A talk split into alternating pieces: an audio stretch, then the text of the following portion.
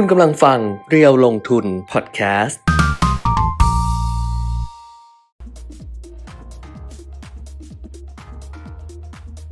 สวัสดีค่ะ สวัสดีครับ อัปเดตการลงทุนนะคะ วันนี้พระรหัสบดีที่ 22 มิถุนายน 2566 ค่ะ วันนี้มาช้านิดหนึ่ง 10 นาฬิกา 13 นาที ครับเออก็ตอนเจมส์ขึ้นรอนี่มีค่ะคนทักทายเข้ามาแล้วนะค่ะเห็น เอ่อเด้งขึ้นมานะครับ ก็ทักว่าอะไรทักครับ สวัสดีครับ ไม่รู้ทักไหนๆเนี่ยนะ น่าจะทักใน Facebook นี่แหละ Facebook เอ Facebook อพี่ก้อยอุ้ยอุ้ยอุ้ยพี่ก้อยบอกสวัสดีเปิดเสียงอยู่ค่ะมีคุณคณพัฒน์ทักมาแล้วอืมเอาเหรออืมทักที่ไหนนี่ไม่ขึ้นนะทักในน่าจะใน Facebook นี่แหละเหรออืมอืมแต่ไม่ไม่รู้มันอยู่ในเหมือนเหมือนอยู่ในแบบคอมเมนต์ ที่เด้งขึ้นมาอีกทางปล่อยมันช่างมันเดี๋ไม่ยวรู้ว่านะเด้งขึ้นมาตรงไหนเอออะก็วันนี้วันพฤหัสบอกไว้แล้ว เออนะครับบอกไว้แล้วเด้อว่าแล้วก็พรุ่งนี้ก็22วันวันศุศุกกร์ร์ซึ่งมันลืนนี้ก็วันเสาร์ถึงไม่ไม่เจอกันพรุ่งนี้อ๋อพรุ่งนี้นะครับเจอวันนี้ก็จะเป็นวันใช่อ่าที่เราพบกัน วันสุดท้ายอ่าของวันสุดท้ายสัปดาห์ของสัปดาห์ แต่ว่าดูจากข่าวสารอะไรต่างๆ แล้วเนี่ยไม่ได้มีอะไรคืบหน้ามากนักนะในในอ่าเพราะว่าเราคุยกันทุกวัน ช่วงนี้เราคุยกันทุกวันก็เลยคืบนิดๆหน่อยๆนะครับ อาจจะมีแบบอย่างเช่นที่สหรัฐอเมริกาเจอโรมพาเวลก็ไปพูดกับ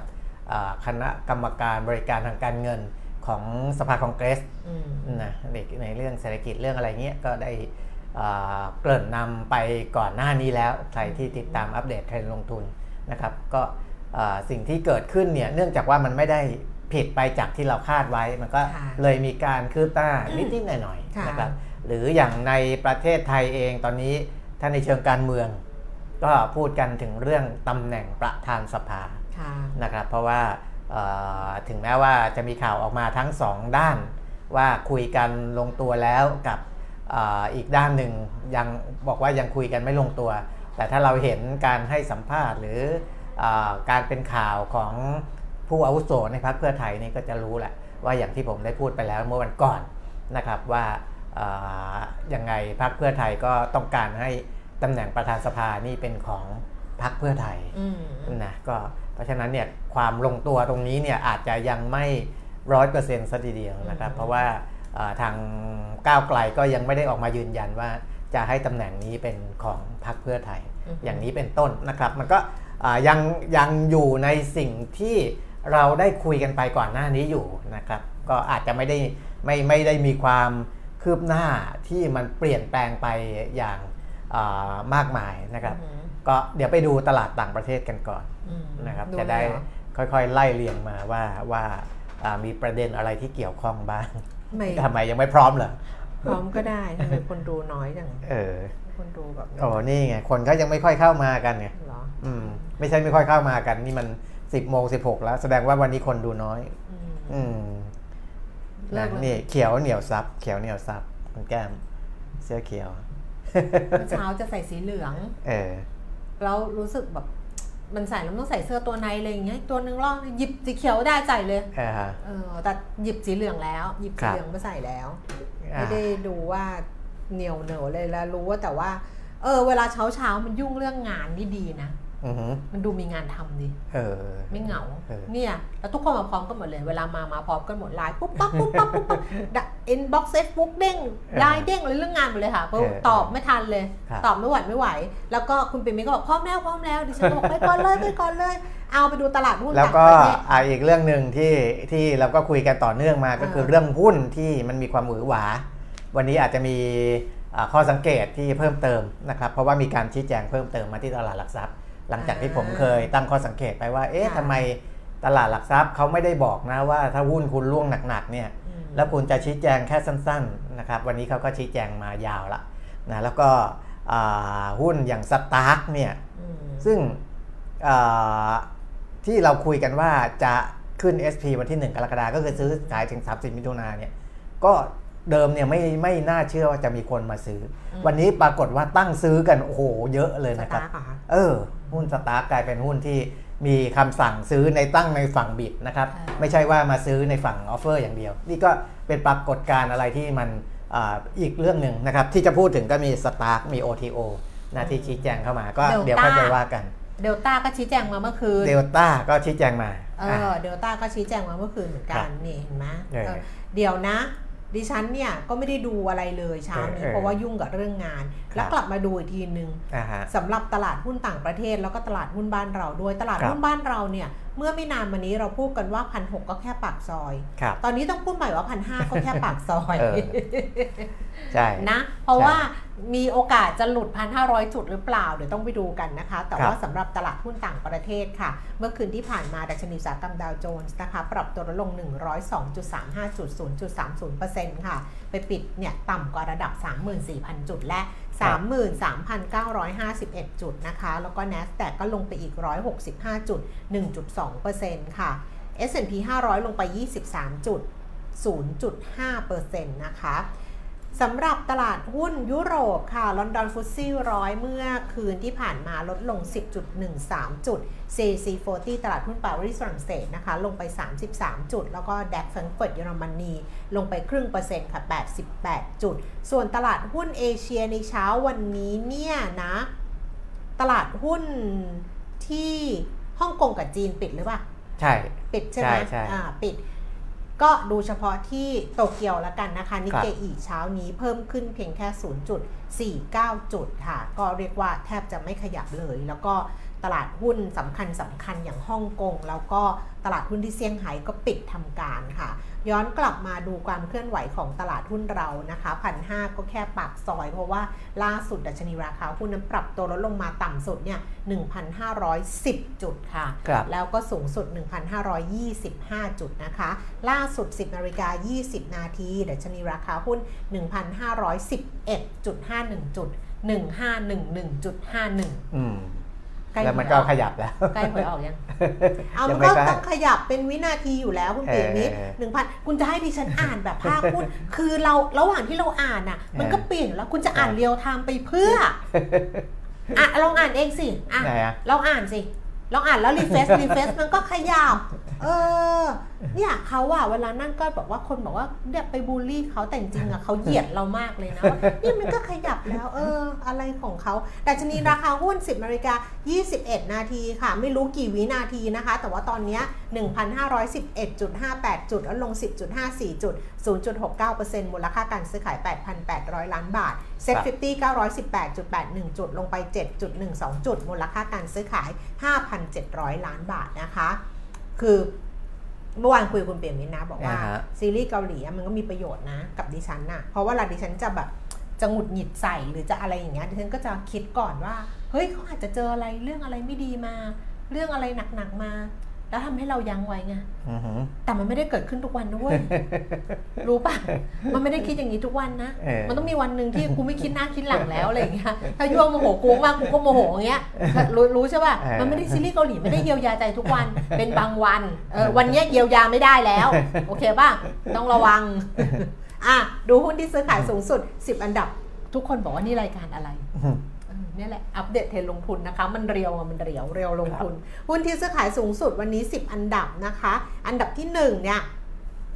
เริ่มสลับหน้ามาแล้วเออเริ่มสลับหน้ามาแล้วนะ เป็น CPO นะคะ 62 บาท 25 สตางค์ลดลงไป 1 บาท Advance 214 บาท ลดลง 2 บาท ปตท 31 บาท 75 ราคาเท่าเดิม แบงก์กรุงเทพ 163 บาท 50 เพิ่มขึ้น 50 สตางค์ JMart 15 บาท 90 ลดลง 70 สตางค์ KBank ค่ะ 129 บาท 50 ลดลง 50 สตางค์ BDMs นะคะ อยู่ที่ 28 บาท 25 ลดลง 50 สตางค์ Gulf 44 บาท 25 ลดลง 75 สตางค์ค่ะ EA 56 บาท 75 ลงไป 1 บาท แล้วก็ JMT 38 บาท ลดลง 75 สตางค์ เนี่ย ดูหน้าดิ ดูหน้า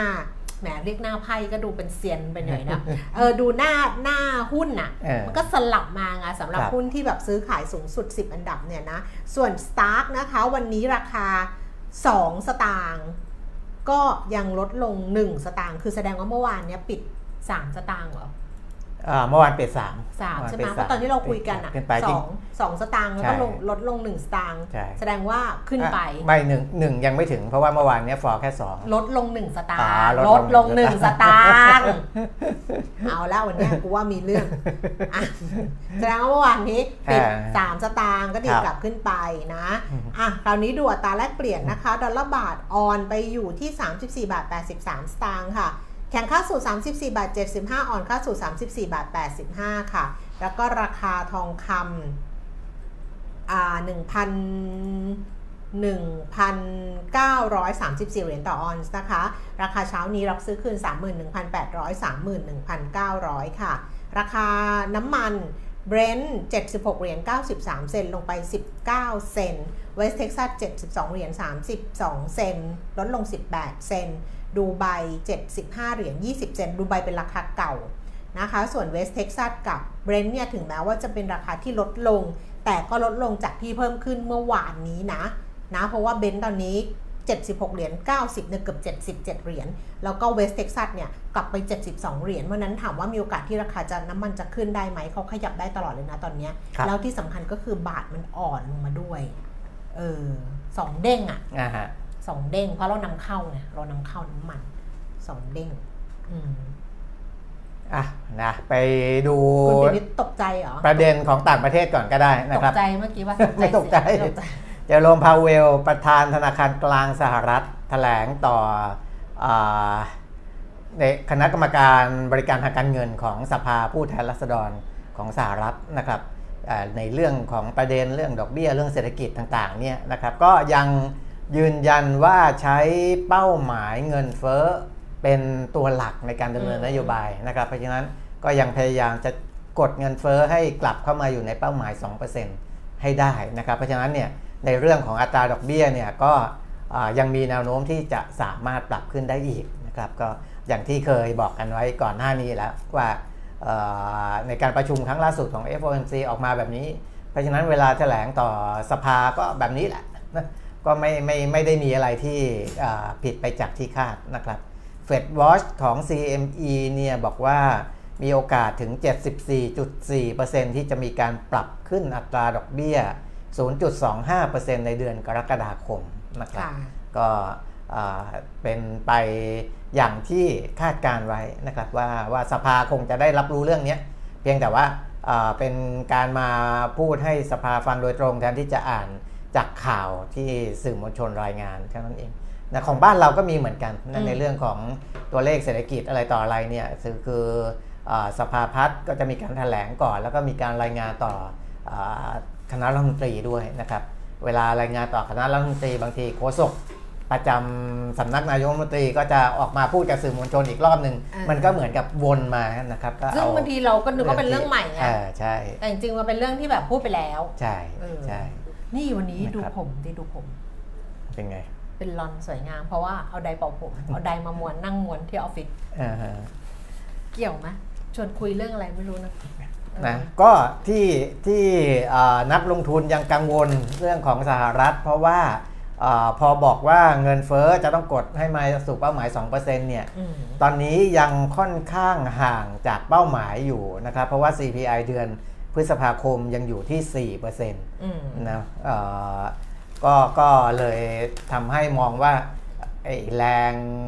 หนุนมาถึงตลาดทุนเนี่ยอาจจะยังไม่ค่อยชัดเจนนะครับ ช่วงนี้ก็เลยกลายเป็นการลดเออพอร์ตลงไปก่อนนะครับ แล้วก็มีผลกับตลาดหุ้นทางฝั่งสหรัฐ และตลาดหุ้นทั่วโลกด้วยนะครับ ในส่วนของบ้านเราเองเนี่ยเมื่อวานนักลงทุนต่างชาติขายสุทธิค่อนข้างหนักค่ะ นะ3,577 ล้านบาท รวม 1 ถึง 21 มิถุนายนนี่ขายสุทธิไปเกือบเกือบ 9,000 ล้านนะครับ8,794 ล้านบาทอ่ารวมตั้งแต่วันที่ 1 มกราถึง 21 มิถุนายนเนี่ยขายสุทธิไปแล้ว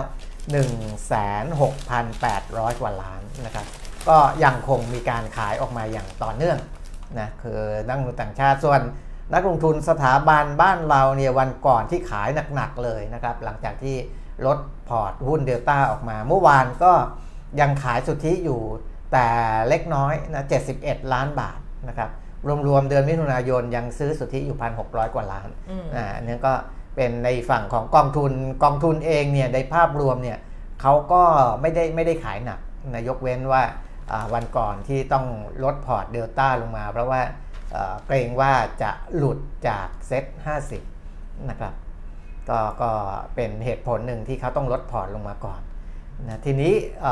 การชี้แจงของเดลต้าเนี่ยเอาเดลต้าก่อนเพราะเดลต้าแจ้งมาตั้งแต่ช่วงรอบเที่ยงของเมื่อวานนะครับคือปิดตลาดตอนตอนเที่ยงของเมื่อวานที่ชี้แจงมาที่ตลาดหลักทรัพย์อยู่ตรงไหนล่ะ ช่วยนะเดลต้าอิเล็กทรอนิกส์ประเทศไทยนะครับ แจ้งมาเรื่องความผันผวนล่าสุดของราคาหุ้นเดลต้านะครับ ก็บริษัทขอชี้แจงว่าการเปลี่ยนแปลงอย่างมาก หรือว่าความผันผวนของราคาหลักทรัพย์นั้นเกิดจากสภาวะต่างๆ ในตลาดและปัจจัยภายนอก ที่ไม่อยู่ภายใต้การควบคุมของบริษัท ดังนั้นบริษัทจึงไม่สามารถให้ความเห็นเกี่ยวกับรายละเอียดของเรื่องนี้ได้เห็นไหมครับเขาก็จะเกิดมาอย่างนี้ก่อน แต่เขาไม่ได้จบแค่นี้ไม่ได้จบแค่นี้นะเขาก็ยังยังมีคือคือยังยังทำงานในเชิง IR ได้ได้อย่างค่อนข้างมีประสิทธิภาพให้ความมั่นใจกับผู้ถือหุ้นอะไรอย่างนี้ก็ต้องให้ความมั่นใจเพิ่มเติมนะครับว่าราคาหุ้นเนี่ยมันไม่เกี่ยวข้องกับ กับเรื่องของการบริหารงาน แล้วก็ไม่อยู่ภายใต้การควบคุมนะอันนั้นก็เป็นการชี้แจงทั่วไปนะครับย่อหน้าต่อมาก็มาให้ความมั่นใจว่าบริษัทขอให้ความมั่นใจกับผู้ถือหุ้น และสาธารณชน ว่าบริษัทยังคงยึดมั่นในกลยุทธ์การทำธุรกิจในระยะยาว โดยแผนการดำเนินงานของบริษัทจะไม่ได้รับผลกระทบจากความผันผวนของสภาวะตลาดหุ้นนะครับ ส่วนประเด็นที่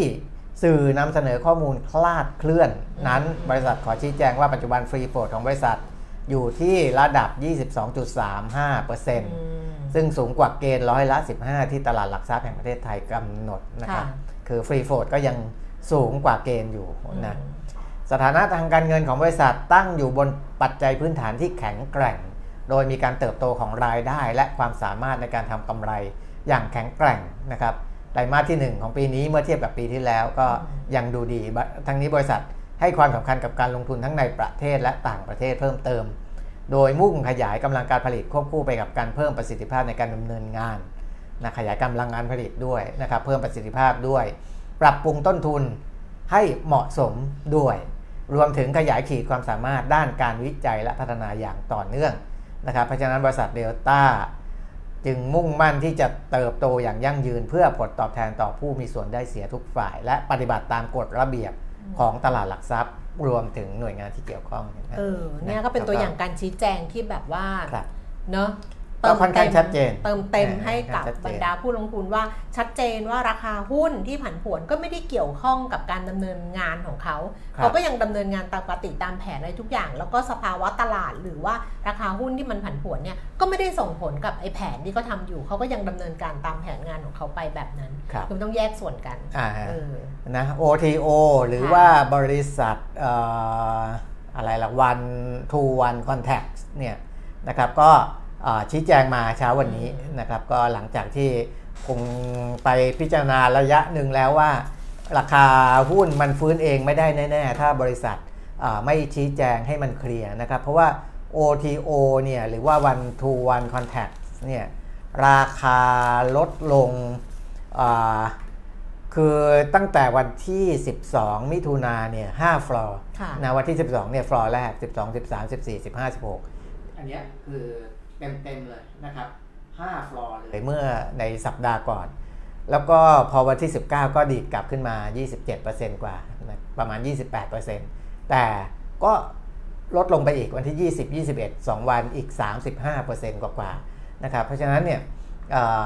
ก็ค่อนข้างน่าเป็นห่วงนะสำหรับ OTO ว่าถ้า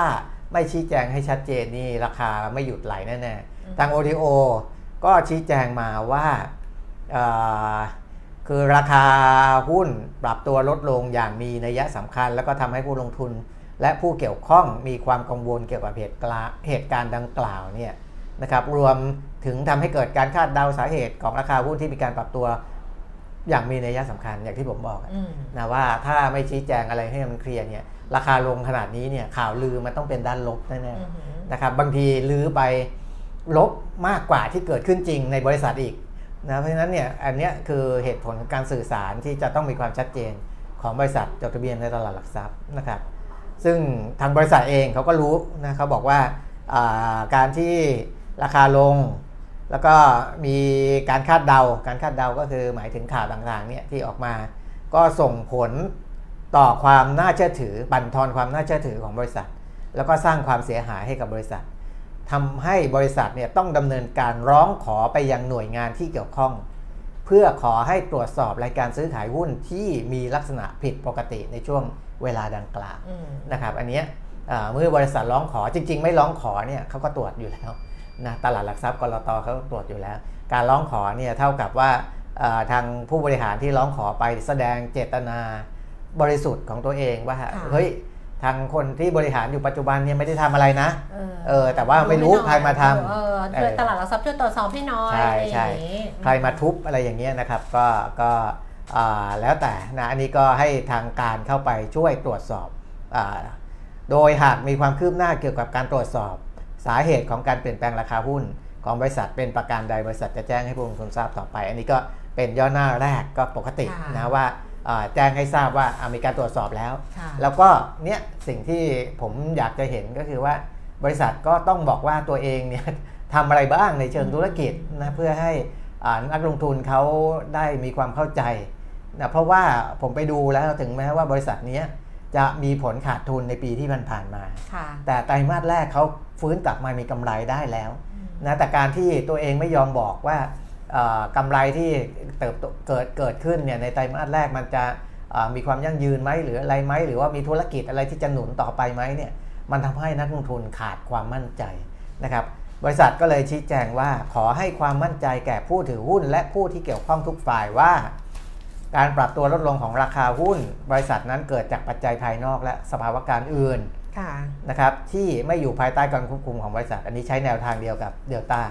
นะเขาน่าจะเรียนมาสำนักเดียวกันแหละแต่ว่าจริง ๆ ก็เวลาเขาอบรมเนี่ยให้อบรมอ่าเวลาเขาอบรมเขาก็จะให้แนวทางคล้าย ๆ กันอย่างเงี้ยนะครับว่าอ่าราคาหุ้นเนี่ยการปรับตัวลดลงมันเกิดจากปัจจัยภายนอก และสภาวะการอื่นๆ ไม่อยู่ภายใต้การควบคุมของบริษัทนะแล้วก็การปรับตัวลดลงนั้นไม่มีผลกระทบต่อการดำเนินธุรกิจของบริษัทนะนี่ก็ใช้สูตรทั่วๆไปนะครับแล้วก็ชี้แจงทุกเอ่อเรื่องสถานะของบริษัทว่า ในปัจจุบัน สถานะทางการเงิน รวมถึงการดำเนินงานของบริษัทยังมีปัจจัยพื้นฐานที่มั่นคง โดยโดยบริษัทจะยังคงดำเนินธุรกิจตามปกติ นอกจากนี้บริษัทยังได้เข้าร่วมโครงการประมูลโครงการภาครัฐ ซึ่งมีมูลค่าโครงการไม่น้อยกว่า 100 ล้านบาท คือต้องบอกว่า OTO เขาบริษัทไม่ใหญ่นะครับ market cap เขาพันกว่าล้านเองค่ะนะการเข้าประมูลโครงการรัฐ 100 ล้าน หรือมากกว่า 100 ล้านเนี่ยกับบริษัทบางบริษัทบริษัทใหญ่เนี่ย อาจจะเป็นเรื่องเล็ก แต่กับบริษัทเล็กเนี่ยคือเรื่องใหญ่นะครับอืมเออสำหรับบริษัทเล็กร้อยล้านนี่ไม่ไม่ไม่ใช่น้อยนะซึ่งโครงการเนี้ยที่ยังอยู่อยู่ระหว่างการพิจารณา และจะประกาศผลผู้ชนะการประมูลอยู่ ซึ่งถ้ามีความคืบหน้าประการใดก็จะเรียนให้ทราบ แล้วก็บริษัทขอให้ผู้ถือหุ้นนักลงทุนและผู้เกี่ยวข้องทุกฝ่ายเชื่อมั่นว่าบริษัทเดินหน้าดำเนินธุรกิจตามแผนธุรกิจที่วางไว้ เพื่อประโยชน์ของผู้ถือหุ้นทุกราย และบริษัทยังคงมีผลประกอบการที่ดี และมีสภาพคล่องและสถานะเกิดสถานะทางการเงินเป็นปกติ ผมไปดูแล้วส่วนของผู้ถือหุ้นเขาก็ไม่ได้ติดลบนะอืมก็ยังเป็นบวกอยู่อ่าหลายร้อยล้านละประมาณ 800 กว่าล้านถ้าจำไม่ผิดนะครับ แล้วก็อ่าแต่ว่ามีขาดทุนสะสมอยู่ค่ะเพราะก่อนก่อนหน้านี้ขาดทุนต่อเนื่องมาหลายปีนะก่อนที่จะมีมีมาพลิกฟื้นมีกำไรไตรมาสแรก เพราะฉะนั้นตัวเลขก็อาจจะยังมีกำไรอ่ายังมีขาดทุนสะสมอยู่นะครับก็จ่ายปันผลไม่ได้ ก่อนหน้านี้ก็จ่ายปันผลตลอดอืมนะครับ ก็ อันนี้ก็เป็นสถานะของเขาแต่ว่าออย่างที่บอกว่าราคาหุ้นร่วงลง 5 ฟลอร์แล้วก็มาต่ออีกอครึ่งฟลอร์แล้วก็อีก 1 ฟลอร์ครึ่งเนี่ยนะครับหกเจ็ดฟลอร์เข้าไปแล้วเนี่ยก็ก็ทำให้คนกังวลว่าบริษัทจะยังคงดำเนินธุรกิจต่อไปหรือไม่นะครับอันนั้นคือความกังวลหลักๆเลย เพราะว่าราคาหุ้นร่วงขนาดนี้เหมือนกับว่าบริษัทจะ เดินหน้าต่อไปไม่ได้แล้วอยู่ไม่ไหวหรือเปล่าเออเออเดินหน้าต่อไปไม่ได้แล้วอยู่แบต่บอไม่ไหวประมาณประมาณนั้นนะครับอืมแต่บริษัทเขาก็ยืนยันว่าเขายังทำธุรกิจต่อไปนะแล้วก็ฝากให้ผู้เกี่ยวข้องทุกฝ่ายพิจารณาตรวจสอบข่าวสาร ที่เกิดขึ้นอย่างระมัดระวัง และให้ความเชื่อมั่นและไว้วางใจแก่บริษัท ว่าบริษัทประกอบธุรกิจอย่างโปร่งใสภายใต้กฎหมายที่เกี่ยวข้องต่อไปนะครับ แต่วันนี้ชี้แจงกันแบบว่าเนาะชื่อแต่ว่าชี้แนจงวเมื่อหละแนวใกล้เคียงกันเลยนะเออไม่รู้กับว่าได้รับคำแนะนำจากตลาดหลักทรัพย์หรือใครหรือเปล่าวันทูวันเออโอเออโอทูนะครับโอโอทีโออ่าโอทีโออะส่วนสตาร์ค่ะนะครับอันนี้เคสตัดดี้ใหญ่เลยนะอืมของตลาดก็ยังมีหลายเรื่องนะครับอ่าแล้วก็ก่อนหน้านี้กรตเนี่ยคือเขาจะมีการประชุมผู้ถือหุ้นกู้ แล้วกรตก็ออกข่าวแรกมาว่า ขอให้ผู้ถือหุ้นกู้เข้าร่วมการประชุม เพื่อที่จะได้ไปซักถามใบไรด้วยตัวเองไงแต่ปรากฏว่าคือผู้ถือหุ้นกู้เนี่ยเอ่อหุ้นกู้ที่เขาออกเนี่ยมีผู้แทนผู้ถือหุ้นกู้ค่ะอยู่ก็คือจะมีแบงค์นั้นแบงค์นี้นะเป็นผู้แทนแล้วแต่แต่ละรุ่นอะอ่าเป็นผู้แทนผู้ถือหุ้นกู้ ผู้แทนผู้ถือหุ้นกู้เนี่ยเขาอ่าทำเขาเขาไปเรียกชำระหนี้เงินต้นและดอกเบี้ยคนคงค้างเนี่ย ทั้งหมดจากบริษัทสตาร์ทนะครับคือเขาไม่รอเข้าประชุมเอันนี้ง่าย ๆ สรุปก็คือว่าเขาไม่รอเข้าประชุมเขามีหนังสือเรียกให้ชำระหนี้โดยพลัน ก็คือบอกว่าคุณต้องชำระหนี้ทันทีที่คุณค้างอยู่เนี่ยนะเพราะฉะนั้นการประชุมมันก็เลยไม่เกิดขึ้นอืมกรตก็เลยมีหนังสือมีมีแถลงอ่าข่าวที่ส่งมาให้นักข่าวอีกฉบับหนึ่งว่าอ๋อไม่ต้องไปประชุมแล้วเพราะว่าอ่เพราะว่าผู้แทนผู้ถือหุ้นอ่ากู้ผู้แทนผู้ถือหุ้นกู้เขาไม่ประชุมอืม นะก็การประชุมมันก็จะจะเลื่อนไปด้วยนะครับยกเลิกการจัดประชุมในวันที่ 23 มิถุนาก็คือเดิมจะประชุมพรุ่งนี้อืมนะครับเพราะว่าผู้แทนผู้ถือหุ้นกู้ไม่ต้องประชุม เรียกอืมชำระหนี้โดยพลันอืมนะเป็นเงินคงค้างทั้งหมด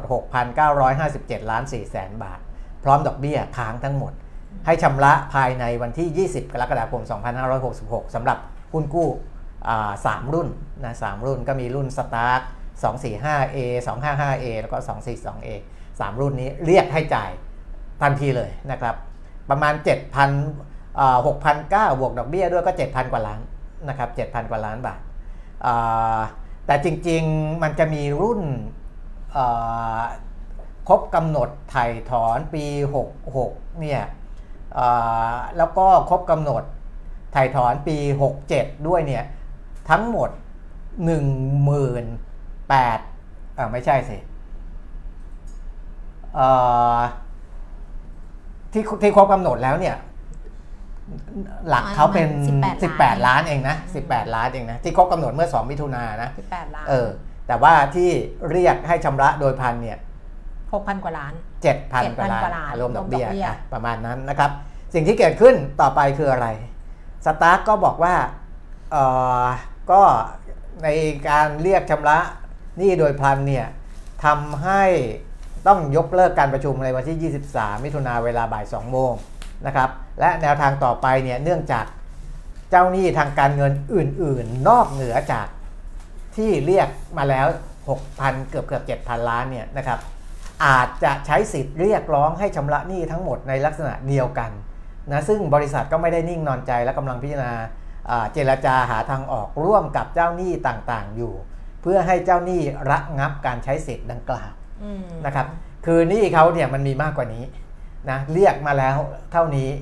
แล้วก็ทางทางบริษัทเองก็พยายามจะไปเจรจากับเจ้าหนี้ที่เหลือว่าอย่าเพิ่งเรียกชำระหนี้โดยพลันอย่างนี้นะครับ แต่ก็ไม่รู้จะเจรจาสำเร็จหรือเปล่านะเพราะว่าเอ่อเจ้าหนี้เนี่ยเขาก็ต้องแสดงเจตนารมณ์ว่าเขาอยากได้หนี้ก่อนเขาถึงจะได้รับเฉลี่ยหนี้นะค่ะเออมันก็เหมือนกับว่า พอมีคนยื่นมาแล้ว มีคนขอรับอ่าโดยพลันแล้วคนอื่นก็อาจจะทต้องตามำด้วยนะครับอืมเออก็ทางสตาร์ทบอกว่าเพื่อป้องกันไม่ให้เกิดการได้เปรียบเสียเปรียบระหว่างกลุ่มเจ้าหนี้ทางการเงิน และเจ้าหนี้ต่างๆ ของบริษัท บริษัทกำลังขอเจรจากับเจ้าหนี้ทางการเงินที่สำคัญทั้งหมด เพื่อทำความเข้าใจเกี่ยวกับสถานการณ์ของบริษัท เพื่อมิให้เจ้าหนี้อื่น ๆ ใช้สิทธิ์แบบเดียวกันอืมนะครับ ขณะเดียวกันบริษัทก็พิจารณาถึงความเสี่ยงอันเกิดจากการกระทำใด ๆ ที่อาจถือเป็นการเลือกปฏิบัติ และให้เปรียบให้เปรียบนะ เจ้าหนี้กลุ่มใด ๆ เป็นการเฉพาะ เพราะอาจถูกเจ้าหนี้กลุ่มอื่น เพิกถอนหรือส่งผลกระทบ หรือส่งผลกระทบในทางลบ ต่อการเจรจากับเจ้าหนี้กลุ่มอื่นได้ จึงควรรอให้ผลการเจรจาสิ้นสุดลงว่าจะบริหารทำการชำระหนี้ให้แก่เจ้าหนี้หุ้นกู้และกลุ่มอื่นๆอย่างไร โดยเท่าเทียมกัน ก่อนดำเนินการชำระหนี้ใด ๆ เพราะฉะนั้นเนี่ยคำตอบก็คือว่าที่เรียกมาก็ยังไม่จ่ายเขานะจ่ายหรอกเขาต้องยังไม่ฟีจ่ายสก็ต้องฟีสเพราะว่าไม่งั้นเนี่ยเออคนอื่นก็จะเรียกตามหมดใช่นะถ้าจ่ายอันนี้อะใช่อืมนะครับเหตุเอ่อก็ก็คือก็คือสรุปใจอืมความสำคัญก็คืออย่างนั้นว่าเรียกมาก็จริงนะอืมประมาณอาจอาจตีเป็นเลขกลมๆ7,000ล้านรวมดอกบุ้งอืมดอกเบี้ยด้วย แต่บริษัทไม่ยังจ่ายไม่จ่ายขอไปเคลียร์กับเจ้าหนี้อืมอื่นๆ ที่เขาไม่ได้เรียกร้องมาก่อนอืมเพื่อไม่ให้เขาใช้สิทธิ์ตรงนี้นะครับ แล้วก็ดูว่าจะทำยังไงที่จะเอ่อให้เจ้าหนี้ทุกรายได้ได้ได้เอ่อสิทธิในเท่าเทียมกันนะครับ หรือว่าผลตอบแทนกลับคืนโดยเท่าเทียมกันประมาณนี้ อันนี้เรื่องหุ้นกู้ครับอันนี้เรื่องหุ้นกู้ที่ก็ว่ากันไปเออแต่ว่าเรื่องของ หุ้หุ้นนสาสามัมัญญอืมที่หุ้ราคามันสญร่วงลงใช่มากทางเนี่ยรายย่อยเนี่ยเขาก็คจะรับรวมตัวกันฟ้องครับอันนี้คุณนัทวุฒิรุ่งวงศ์นะคะเออประธานกรรมการบริษัทหลักทรัพย์ที่ปรึกษาการลงทุนต้นทานคอร์ปอเรชันบอกว่ารายย่อยเนี่ยจะรวมตัวกันฟ้อง ซึ่งตอนนี้เนี่ย รวบรวมมาแล้ว 661 ราย รวมมูลค่าความเสียหายเนี่ยเกินกว่า 1,100 ล้านบาทครับแล้วก็จะรวบรวมไปจนถึงวันที่ 25 มิถุนายนนะคะ คาดว่าจะมีผู้ที่เข้าร่วมดำเนินคดีกลุ่มเนี่ยไม่ต่ำไม่ต่ำกว่า 1,000 รายอืมจากผู้ถือหุ้นทั้งหมดจำนวนกว่า 10,000 รายนะคะครับซึ่งกรณีของ Stark เนี่ยคุณนัทวุฒิเขาก็พูดไว้บอกว่าเนี่ยนักลงทุนก็รู้อยู่แหละว่าครับ ไอ้คำเตือนตลาดหลักทรัพย์อะการลงทุนมีความเสี่ยง อืม การลงทุนมีความเสี่ยง แต่ว่าการลงทุนมีความเสี่ยง ความเสี่ยงมันต้องเกิดจากการความผิดพลาดในการลงทุนตามปกติครับ ของธุรกิจ อืม แต่ว่ากรณีของ Stark เนี่ยเขาบอกว่ามันเกิดจากการกระทำอันไม่สุจริตอืม ของผู้เกี่ยวข้องครับ ซึ่งไม่ใช่ความเสี่ยงที่ผู้ลงทุนจะต้องไปรับไงอืมก็จริงนะเออคือถ้าเกิดบริษัทมันมีความผิดพลาดด้านการดำเนินงานหรืออะไรอย่างเงี้ยใช่ไหมธุรกิจเออเจอปัญหาสะดุดหรือมีปัจจัยอื่น แวดล้อมเข้ามาไอตอนน้ำท่วมตอนอะไรอย่างเงี้ยอืมเหตุภัยพิบัติเหตุอะไรต่างๆเนี่ยอันนี้เนี่ย มันเป็นความเสี่ยงของของของเจ้าของครับก็คือผู้ถือหุ้นซึ่งมีฐานะเป็นเจ้าของ แต่ไม่ใช่ความเสี่ยงที่จะเกิดจากการกระทำอันไม่สุจริตอืมเขาก็เลยบอกว่ายอมไม่ได้ เพราะฉะนั้นเนี่ยเดี๋ยวก็จะรวมตัวกันฟ้องเป็น class action นะคะ คือฟ้องกลุ่มนะคะครับแต่ว่ากรณีของ Stark ทำให้เรื่องมันใหญ่กว่านั้นคุณเปลี่ยนนี้เพราะว่าอืมล่าสุดตลาดหลักทรัพย์เนี่ยปรับเกณฑ์รับบริษัทจดทะเบียนเลยเออปรับเลยยกอืม คือจำได้มาเมื่อก่อนตอนเราทำข่าวใหม่ๆ ตอนคุณเออทำข่าวใหม่ๆอะเออเข้าตลาดโคตรยากเลยเวลาจะใช่พิจารณาเข้าตลาดทีเราไปนั่งรอหน้าห้องประชุมบอร์ดเออตลาดอะเออบางบริษัทก็ไม่ได้เข้านะเออที่เราไปนั่งรอว่า บริษัทไหนที่บอร์ดตลาดเขาเอาออกไปเลยอืมดีดออกไปเลยบอกว่าไม่เอาอันนี้ หรือบางบริษัทต้องดูแล้วดูอีกอืมแล้วก็ไอเกณฑ์การเข้าเมื่อก่อนน่ะ ต้องมีกำไร3ปีต่อเนื่องต้องอะไรจำได้ปะครับเออ แล้วพอตอนหลังอะ เฮ้ยมันเจอวิกฤตนู่นนี่นั่นสารพัดเขาก็ไปหย่อนเกณฑ์เออใช่ไหมไปเออทำให้แบบว่าให้เกณฑ์มันเบาลง เพราะครับว่าจะไปหาบริษัทกำไร 3 ปีซ้อนในช่วงวิกฤตจะไปหาที่ไหนอะมันไม่มีอะ track record track record อืมมันไม่มีตอนเนี้ยจะกลับมานะคะแล้วก็รื้อให้มันเข้มข้นมากยิ่งขึ้น เกณฑ์ที่จะปรับปรุงนะคะ ทางตลาดหลักทรัพย์เนี่ยจะปรับปรุงบอกว่าเป็นการ repositioning SET แล้วก็ MAI โดยปรับปรุงคุณสมบัติบริษัทจดทะเบียนตามเกณฑ์การรับหลักทรัพย์ ซึ่งจะเพิ่มกำไร เพื่อรองรับบริษัทที่มีความสามารถในการทำกำไรสูงขึ้น แล้วก็เพิ่มส่วนของผู้ถือหุ้น เพื่อสะท้อนผลการดำเนินงานและฐานะการเงินที่แข็งแกร่ง โดยกำหนดทุนชำระแล้ว เริ่มต้นเท่ากัน เพื่อให้ส่วนของทุนเนี่ยมีความสอดคล้องกับลักษณะการประกอบธุรกิจ แล้วก็บริษัทที่จะระดมทุนเนี่ยสามารถใช้ประโยชน์จากตลาดทุนได้อย่างมีประสิทธิภาพ เพิ่มสัดส่วนการถือหุ้นของผู้ถือหุ้นรายย่อยฟรีโฟดนะคะและการเสนอขายหุ้น IPO สำหรับบริษัทขนาดเล็กเนี่ยก็จะบอกว่าจะทำให้สูงขึ้นเพื่อดูสภาพคล่องในตลาดรองด้วย อันนี้เป็นเกณฑ์สำหรับบริษัทที่จะยื่นเข้ามาแล้วก็จดทะเบียนเพิ่มกำไร เพิ่มฟรีโฟดเพิ่มเดี๋ยวไปดูว่าเขาเพิ่มแค่ไหนอ่าเพิ่มกำไรเพิ่มฟรีโฟดเพิ่มส่วนของผู้ถือหุ้นอืมแล้วก็ไอทุนชำระแล้วเนี่ยต้องเท่ากันอืมให้มันสมดุลกัน เพราะฉะนั้นเนี่ยอันนี้เป็นเกณฑ์ที่เป็นตัวเลขทางบัญชี แต่ว่าอีกส่วนหนึ่งก็คือยกระดับการกำกับดูแลบริษัทจดทะเบียน เพิ่มเครื่องหมาย C อืมกรณีที่บริษัทมีฐานะการเงินหรือผลการดำเนินงานที่มีแนวโน้มลดลง เช่น มีรายได้จากการดำเนินงานต่ำขาดทุนต่อเนื่อง ผิดนัดชำระหนี้สถาบันการเงิน หรือตราสารหนี้ หรือผู้สอบบัญชีไม่แสดงความเห็นต่องงบการเงิน ซึ่งอันเนี้ยปกติไม่อาจจะไม่ได้ขึ้นเครื่องหมายอ่าเพราะฉะนั้นจะขึ้นอืมต่อไปจะขึ้นว่าไอ้นี่ติด C อยู่นะอืม C เนี่ยแสดงว่าต้องมีอะไรที่แบบทางการเงินนะที่มีปัญหาอะไรประมาณนี้นะคะครับเขาบอกว่าเพราะว่าบริษัทเหล่าเนี้ยเนี่ยมีรายได้เอ่อจากการดำเนินงานต่ำขาดทุนต่อเนื่อง ผิดนัดชำระหนี้ผู้สอบบัญชีไม่แสดงความเห็น ก็เนื่องมาจากบริษัทเนี่ยมีปัญหาด้านฐานะการเงิน แล้วก็มักจะตามมาด้วยการเปลี่ยนแปลงที่สำคัญ เช่น ผู้ถือหุ้นหรือธุรกิจ หรือเป็นเป้าหมายของการ backdoor ครับ listing คือถ้าบริษัทมันโทรมโทรมโทรมเนี่ยอืมมันก็จะมีคนข้างนอกมองแล้วไอ้นี่เดี๋ยวแบบเข้ามาเสียบใช่ไหมแล้วก็ซึ่งมันไปต่อได้บ้างไปต่อไม่ได้บ้าง เมื่อนั้นก็ต้องดูตรงนี้เพิ่ม หรืออาจจะมีการซื้อขายที่ผิดปกติไปจากสภาพปกตินึงเขาก็บอกว่าอันนี้จะเพิ่ม แล้วก็สุดท้ายอีกอันหนึ่งคือ จะเพิ่มความเข้มงวดในการเพิกถอนอืมบริษัทจดทะเบียนนะคะ โดยคณะกรรมการจะพิจารณาเพิกถอนบริษัทที่ไม่สามารถแก้ไข เหตุเพิกถอน และย้ายกลับมาซื้อขายได้ตาม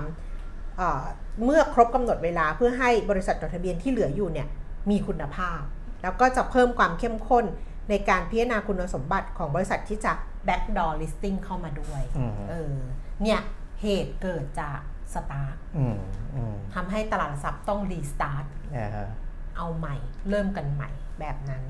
เพราะบางทีนะผู้ทุนก็ถามนะคุณนักลงทุนก็ถามนะคุณปิ่นนี้เพราะว่ากำไรมันดีมาตลอดเลยเว้ยสามปี ดูก่อนเข้าตลาดอะอ่าฮะมันมีหลายบริษัทกำไรดีมาตลอดเลยเกณฑ์นี่เป๊ะเป๊ะเป๊ะเป๊ะเลยครับใช่ไหมแต่พอเข้ามาปุ๊บแจ้งผลการดำเนินงานงวดแรกพอจดทะเบียนขาดทุนทันทีอืมอันนี้มันสะท้อนว่าถ้ามันไม่ได้มีอะไรผิดปกติอะาฮะคือภาพรวมอุตสาหกรรมไม่ได้ผิดปกติ ตัวบริษัทไม่ได้ผิดปกติ มันก็น่าคิดว่าไอ้สามปีที่ผ่านมาเนี่ยตัวเลขมันมาแบบไหนครับ มันมาเพื่อจะให้เข้าตลาดได้หรือเปล่าก็เป็นคำถามนะอืมเขาก็ถามกันอยู่นะว่าเป็นยังไง อันนี้ทางตลาดหลักทรัพย์เองกลต.เองตลาดแรกตลาดรองก็ต้องดูเข้มข้นมากขึ้น แต่ STARK เนี่ยมันเป็นเคส backdoor ใช่ไหมใช่เป็น case backdoor backdoor นะครับแต่ว่าอ่ามันจะมีหุ้น IPO หลายตัวอืมในช่วงเนี้ยที่อ่าอย่าง OTO อย่างเนี่ยน้อยก็เป็นตัวหนึ่งนะครับเออเพราะว่า OTO เนี่ยเข้าตลาดมาวันที่อ๋อแต่จริงจริงๆ OTO นี่ backdoor มาเหมือนกันใช่ไหมไม่รู้น่าจำไม่จะได้นะเออน่าว่าจะ backdoor หรือเปล่านะครับแต่ว่าอ่าพูดถึงเรื่องของการฟ้องของผู้ลงทุนเนี่ยอืมนะเนื่องจากว่าอ่าคือเขาคือนักลงทุนเข้ามาซื้อขายหุ้นด้วยเจตนาบริสุทธิ์ง่ายๆ แต่ว่าสิ่งที่มันเกิดขึ้นกับบริษัทเนี่ยมันไม่บริสุทธิ์เออนะมันมีมันมีอะไรที่ไม่ชอบมาพากลอืมอยู่ในนั้น และทำให้มาสร้างความเสียหายโดยที่ผู้ลงทุนเนี่ย ไม่ไม่ได้ทราบข้อมูลต่างๆมาก่อนนะครับ แต่อย่าง OTO เนี่ยราคาหุ้นเนี่ยร่วงมา 20 วัน 90%นะคุณแก้มยังไม่รวมวันนี้นะเออคือถ้ารวมวันนี้ด้วยก็น่าจะอืมคือ 90 กว่าเปอร์เซ็นต์ขึ้นไปอะพูดง่ายๆก็ไม่ได้ไม่ได้ด้อยกว่าสตาร์กนะพูดถึงความรุนแรงนะครับ คือการลงที่รวดเร็ว คือราคาเออลงแบบว่าเอดิ่งออะดิ่ง และอืมถ้าสมมุติตอนนี้บริษัทเขายื่นให้เอ่อทางการเข้าไปตรวจสอบอ่าอยู่อยู่ว่าร่วราคาร่วงมาเกิด90กว่าเปอร์เซ็นต์เนี่ยมันเกิดจากอะไรเถ้าเกิดว่ามันเกิดจากความไม่ปกติเนี่ยแล้วผู้ลงทุนที่เกิดความเสียหายตรงเนี้ยจะจะฟ้องอะไรได้ไหม อันเนี้ยมันก็เป็นประเด็นอีกนะอืมว่าคนที่เขาเข้าไปซื้อเมื่อ 20 วันก่อน แล้วมันหายไป 90%เนี่ยเขาก็ไม่รู้อีโหน่อยนี่เหมือนกันนะบางทีอะอืมเพราะว่าเขาก็เห็นว่าบริษัทยังมีกำไรอยู่ปกติหรืออะไรต่ออะไรอย่างเงี้ย นะฮะนี่ก็เป็นอีกเรื่องหนึ่งนะสำหรับอ่าความเสี่ยงของการลงทุนอืมในตลาดหลักทรัพย์เนี่ยคุณดูอีกสองตัวสิ ที่เออเข้าใหม่อะตัวเมื่อวานอะ BLC เออ BLC อะวันนี้เออเป็นยังไงอะฟื้นไหมอะเพราะเมื่อวานเนี้ยปิดต่ำกว่าจองนี่แบบหนักมากเลยนะ บอกลงไป 31%แล้วคนที่ถือหุ้นของ BLC คนหนึ่งก็คือ BTS เสียป๋อง อ๋อใช่ปะ BLC อะแต่เสียป๋องเขาแกเป็นคนออกตัวเร็วเนาะคุณวัชระแก้วเขาออกมาพูดด้วยเหรอโอ้ยเขาให้สัมภาษณ์ BLC วันนี้บวกไปเออตอนนี้ตอนนี้บวกอยู่8%อเออบวกแปดเปอร์เซ็นต์มันก็ยังต่ำจองใช่ไหมล่ะเพราะมันจอง 10 บาท 50อะ๋อใช่ไหม แต่มันขึ้นไป10บาท50นะมันไฮอะ ก็คือตอนเปิดไงที่ผมบอกว่าเออคือใครขายทันก็ได้ขายราไม่คาจใช่องไม่ไงใช่วันนี้อะวันนี้เอาวันนี้วันนี้วันนี้อ๋อดูว่าเกินจองไหมใช่ไหมเออวันนี้มันไม่เกินหสิเจ็ดบาทแปดสิบสูงสุดอะ7บาท80สูงสุดเออเอาสูงสุดเจ็ดบาทแปดสิบเออสูงสุด7บาทเออเพราะมันจอง10บาท50เออ นี่เสียป่องดิฉันว่าแกเขาเขาเป็นคนที่แบบเราอย่าเพไปราะเมื่อวานตมันโลไป7บาท20ไงเออมันมันหนักไงนี่เขาได้รับมาเนี่ยเขาบอกเขาเขาให้สัมภาษณ์เลยเขาบอกว่าเขาได้รับจัดสรรหุ้นไอ้ Bangkok Lab and Cosmetic BLC เนี่ยหนึ่งแสนหุ้นเออเออราคาก็ 10 บาท 50 แหละเขาก็เออได้ราคา IPO เออแต่ว่าขายตั้งแต่เปิดตลาดเลย โอ้เก่งนี่ คือเออดูทรงแล้วมั้งเออดูทรงก่อนเปิดไงเออดูแบบคำสั่งก่อนเปิดอะเออแกขายเลย 10 บาท 50 ใครไปซื้อของแกก็ไม่รู้ 10 บาท 50เออแล้วบอกว่าพอขายไป 10 บาท 50 เนี่ย ก็ไม่ขาดทุนไงเสมอตัวเออเพราะราคาเปิดมันเท่า IPO แต่ว่าใช่เสียค่าคอมมิชชั่นไปเล็กน้อยเออเสียค่าคอมมิชใช่ชั่นไปใช่เออ มันบอกว่ายอมรับว่าตลาดหุ้นไทยมันผันผวนลงทุนยากนะคะอืมครึ่งปีแรกของเสี่ยป๋องเนี่ย portfolio ติดลบประมาณ 5%อ๋อ บอกครึ่งแรกของปีติดลบอ่า5%อีกตัวหนึ่งคือ TB TBN อ่า TBN ที่ตลาดอ่าทรัพย์นั่นเตือนที่เตือนไงที่ตลาดทรัพย์เตือนที่วันก่อน TBN ไง TBN อืมเนี่ยวันนี้ราคาเริ่มทรงแล้วนะเออเออเมื่อวานนี้เป็นยังไงบ้างเมื่อวาน คือจริงๆก็ถือว่าลง 2 ฟลอร์ได้อะนะ เพราะว่า 30% 29.5%ก็แล้วก็ 2 ฟลอร์จากที่วันแรกบวกไปนะค่ะวันแรกบวกไปอ่าเนี่ย ก็เป็นเรื่องของหุ้นเข้าใหม่ที่อ่าเออคือมันผันผวนได้อืมแต่ไม่ใช่ผันผวนขนาดนี้อืมนะผันผวนขนาดนี้มันผันผวนเกินไป แล้วยิ่งเจออย่าง OTO ซึ่งเอ่อไม่รู้ว่าใครเป็นคนทุบอีกเนี่ยมโอ้อันนี้น่วมเลย หนักเลยอืมนะหนักเลยนะครับเอ่อไม่สนุกเลย บางคนมาเห็นบอกอย่างดิฉันเล่าเรื่องหุ้นเรื่องอะไรแล้วหัวเราะไปขำไปอะไรอย่างเงี้ย จะไปนึกว่าดิฉันไม่มีความทุกข์คุณไม่เห็นเบื้องหลังของดิฉันนะเออ เพราะว่าความมั่งคั่งของดิฉันเนี่ย อืมดิฉันก็เป็นคนผิดคนนึงนะ อ่าฮะ เพราะว่าความเขาให้กระจายใช่ไหมดิฉันก็เที่ยวบอกใครๆว่า ให้กระจายสัดส่วนของคุณให้ดีอะไรอย่างเงี้เอย อแต่ตัวเองไม่กระจายเลยกระจุกเลย เออ อยู่ในตลาดหุ้นหมดเลย คุณเวลาเคยพูดว่าถ้าตลาดหุ้นเจ๊งคนที่ชิบหายคนแรกคือคุณขวัญชนก จริงเออ ๆ เพราะว่าความมั่งคั่ง หรือเงินออมทั้งหมดของดิฉันอะอยู่ในนั้นอะเกิน 80-90%เปอร์เซ็นต์อ่าฮะ อยู่ในนั้นอะน่ากลัวมากอะอืมดิฉันก็เลยมั่นใจตลาดหุ้นไทยว่าห้ามเป็นอะไร มคือพี่แต่มันลงมา800 จุดได้นะ อ่าฮะ เออ คือเราอะไม่นั่งรถไฟเหาะตีลังกาเว้ยเราไม่เล่นเครื่องเล่น เราก็เป็นคนย้อนแย้ง เราไม่เล่นเครื่องเล่นในในสวนสนุก อืม แต่ถามว่าเราลงทุนหุ้น เราลงทุนหุ้นผ่านกองทุนอะตอนเนี้ย หุ้นเราติดลบลงลงลงลงหนักมากเลยอืมแต่เราไม่เราไม่รู้สึกอะไรเลย เราเฉยเฉยอืมๆประหลาดไหมหรือว่าเราคิดว่าลงไปต่ำกว่าพันห้าแล้วใจจะขาดไหมไม่พันสี่เราก็เฉยเฉยๆแหมหรือลงไปพันจุดเราก็เฉยๆเป็นเพราะว่าเราอาจจะอยู่กับมันจนแบบ เราก็เคยเจอ800ไงอ่าฮะเจอ800เจอ900เจอพันหนึ่งเจอพันเจ็ดเจอพันแปดไง เออเออเรายังไม่เจอ2,000อ่าฮะอืมเราก็เลยกะจะประคองชีวิตเราเพื่อให้เจอดัชนีราคาหุ้นที่2,000 จุด แล้วก็ถ้าเจอหน้ามันเมื่อไหร่ในวันที่มัน 2,000 จุด เราก็จะบอกว่าอันยอง อันยองที่ไม่ใช่สวัสดีนะแปลว่าลาก่อนเออกูจะได้ขายสักทีอะไรประมาณนี้อืมเออเนี่ยแหละดิฉันว่ามันเป็นมันเป็นสไตล์ ไม่ว่าจะเป็นหุ้นที่เราพูดไปทั้งหมดนะเนาะหรือว่าครับอะไรก็ตามอะมันก็เป็น มันเป็นสไตล์อะคุณก็เลือกดูตามตามสไตล์ละกันหุ้นกู้มันก็เป็นสไตล์นะคุณเปียมิตรก็เนาะก็มันก็เป็นสไตล์ของคนแล้วแต่นะแล้วแต่เออคนด้วยใช่อืมเพราะว่ามันก็ใช่มีหลายเอ่อความเสี่ยงใช่นะตั้งแต่ 2 ไปจนถึงเออ8แปดอะอืมนะอืมนี่ไงบอกผมก็ลงทุนในหุ้นร้อยเปอร์เซ็นต์เหมือนกันแต่เลือกที่มีปันผลรองรับเกินครึ่งพอร์ตดิฉันไม่ได้เลือกแบบนั้น เพราะดิฉันไม่ได้เป็นคนลงทุนในหุ้นรายตัวไง ลงผ่านกองทุนดิฉันลงผ่านกองทุนไงอืมเพราะฉะนั้นเนี่ยกองทุนมันก็จะไปกระจายให้แล้วดิฉันครัก็บไม่ได้เลือกกองทุนที่เป็นไฮดีว i เดนอย่างเดียวดิฉันก็เลือกกองทุนที่เป็นกองทุนใหญ่อืมกองทุนหุ้นใหญ่ ซึ่งมันก็จะมีทั้งหุ้นที่มันเป็นไฮดีว i เดนบ้างอะไรบ้างปนปนๆมาอะไรประมาณเนี้ยมันครับไม่ได้นานแต่ว่าส่วนใหญ่อะมันเป็นหุ้นใหญ่หมดเลย เป็นอืม Big Cap เป็น Value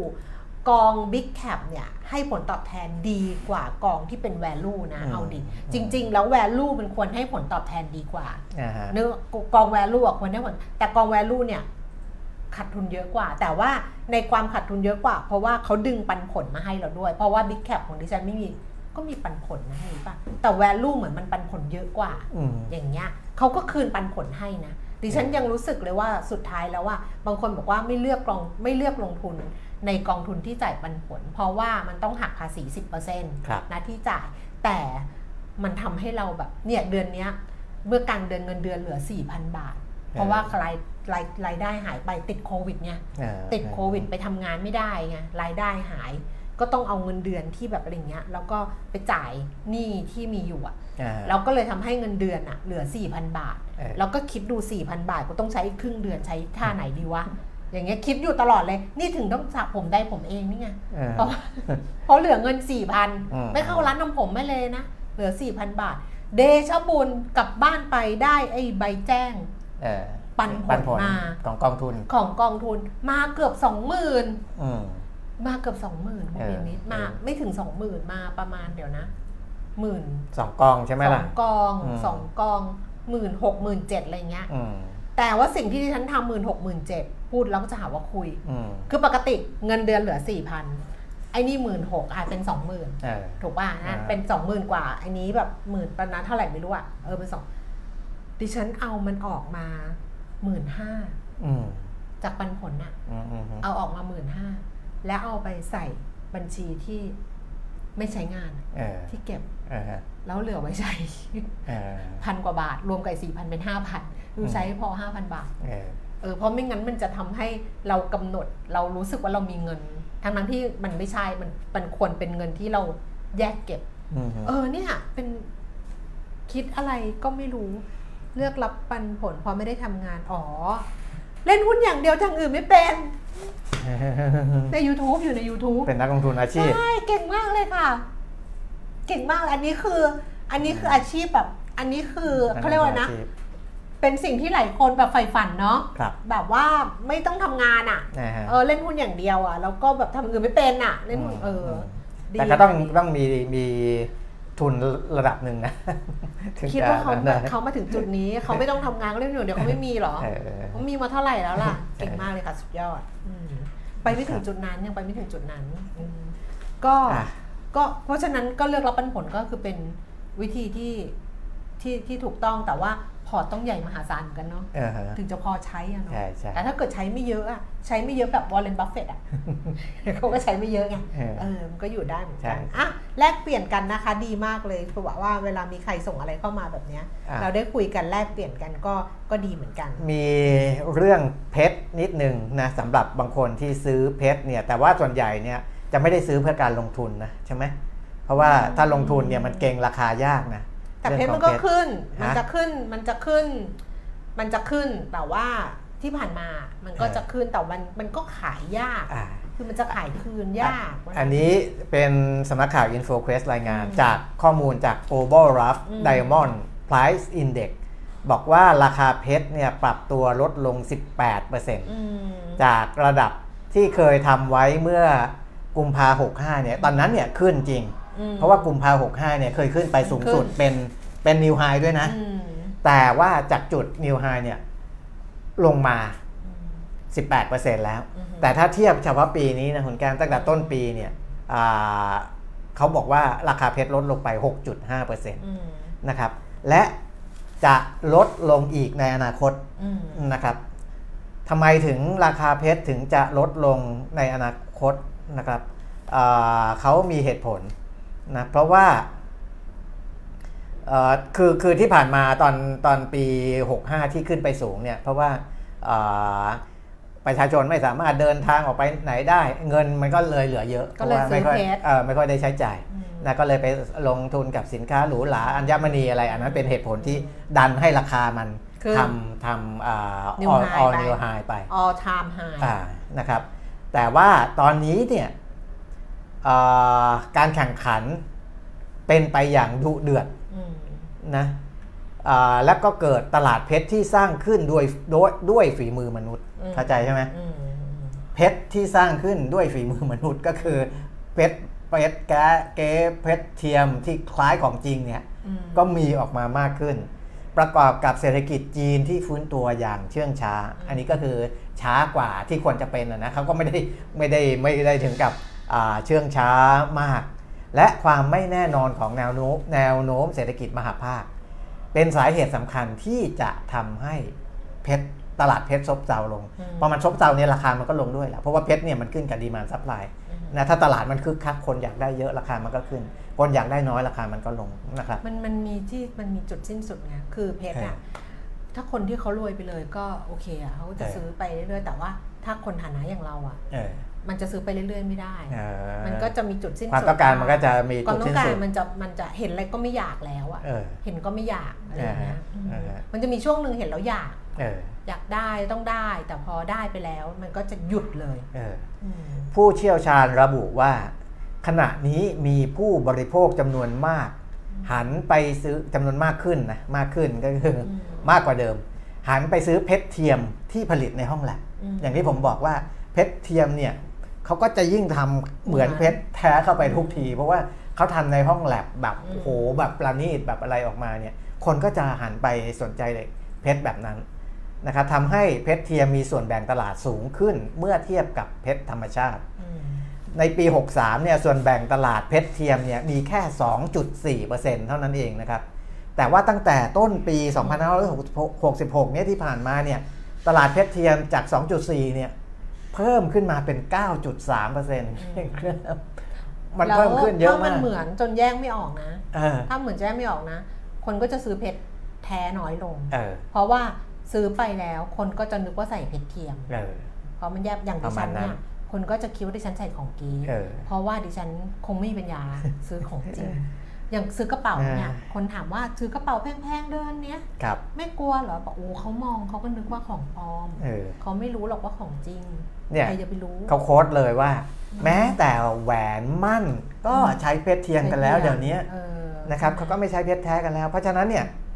ในสถานการณ์ที่